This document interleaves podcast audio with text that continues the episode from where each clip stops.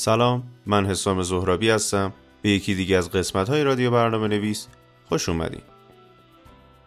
احتمالاً براتون پیش اومده که دلتون می‌خواسته با هوش مصنوعی کار بکنید، ولی پیش خودتون گفتید که من یه تازه کارم که حتی مبانی اولیه و نحوه کارکرد هوش مصنوعی رو نمیدونم.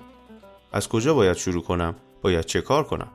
شاید مهمترین سوال این باشه که اصلاً در ساخت هوش مصنوعی با چه چیزهایی سر و کار داریم. البته این سوال خوبیه، ولی از نظر ما تا حدودی اشتباهه. پرسیدن این سوال مثل اینه که شما بگید در علم ریاضی با چه فرمول‌هایی باید سر و کله بزنید. ما کلمه هوش مصنوعی رو به یک کتابخونه تشبیه می‌کنیم.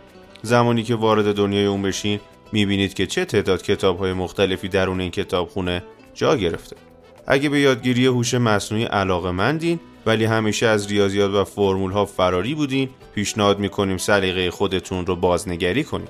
برخلاف تصور اکثریت مردم، هوش مصنوعی تنها وابسته به برنامه‌نویسی نیست.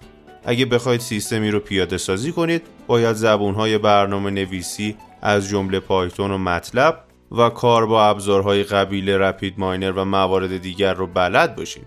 ولی این تنها بخشی از کاره. بخش دیگه ساخت فرمول‌های ریاضی و حل کردن معادلات سخت و نفسگیر اونها. پس بهتره که برای یادگیری هوش مصنوعی ابتدا با ریاضیات آشتی کنید. متاسفانه به دلیل آموزش‌های ضعیفی که توی کشور ما برای این رشته صورت گرفته، شاید ذهنیت درستی از موضوع هوش مصنوعی نداشته باشید. ما به شما پیشنهاد می‌کنیم حتما کتاب هوش مصنوعی راسل رو مطالعه کنید. بعد از مطالعه این کتاب، جواب خیلی از سوالات خودتون رو می‌تونید پیدا کنید. و تازه توی این مرحله این قدرت رو دارید که از خودتون بپرسید حالا من به چه بخشی از اون علاقه‌مندم.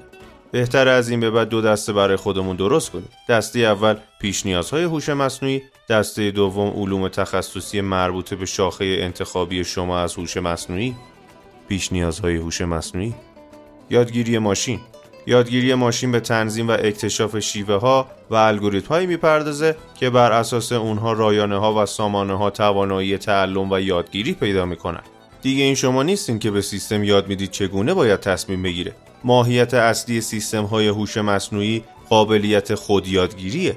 یادگیری ماشین میتونه با تکنیک‌های مختلفی اجرا بشه که مهمترین بخش‌های اون شامل موارد زیره: شبکه‌های عصبی مصنوعی، داده‌کاوی، الگوریتم‌های تکاملی، تصور مصنوعی، یادگیری عمیق. همونطوری که گفته شد، یادگیری ماشین به شیوه‌های برای تعلم مربوط میشه. ولی فراموش نکنید که یادگیری باید بر روی داده‌ها انجام بشه. بخش مهم بعدی داده‌کاویه. در داده‌کاوی داده‌ها میتونن در ابعاد کوچیک یعنی چند کیلوبایتی یا در ابعاد بزرگ چند ترابایتی باشن. شیوه‌های مختلفی برای استخراج داده‌ها ساخته شده که برخی از اونها رو معرفی میکنیم: استخراج توصیفی، خوشه‌بندی، رگرسیون، دسته‌بندی و سری‌های زمانی و موارد دیگه. بهتره صحبتامون رو جمع‌بندی کنیم. اگه شخصی از ما بپرسه که از کجا هوش مصنوعی رو شروع کنیم، ترتیب زیر رو به اون پیشنهاد میکنیم: اول اینکه با ریاضیات آشتی کن، دومی که کتاب هوش مصنوعی راسل رو بخون، یادگیری ماشین رو بشناس، شبکه‌های عصبی رو یاد بگیر، یادگیری عمیق رو بشناس و در آخر تکنیک‌های داده‌کاوی رو یاد بگیر. خیلی ممنونم که توی یکی دیگه از قسمت‌های رادیو برنامه نویس با ما همراه بودید.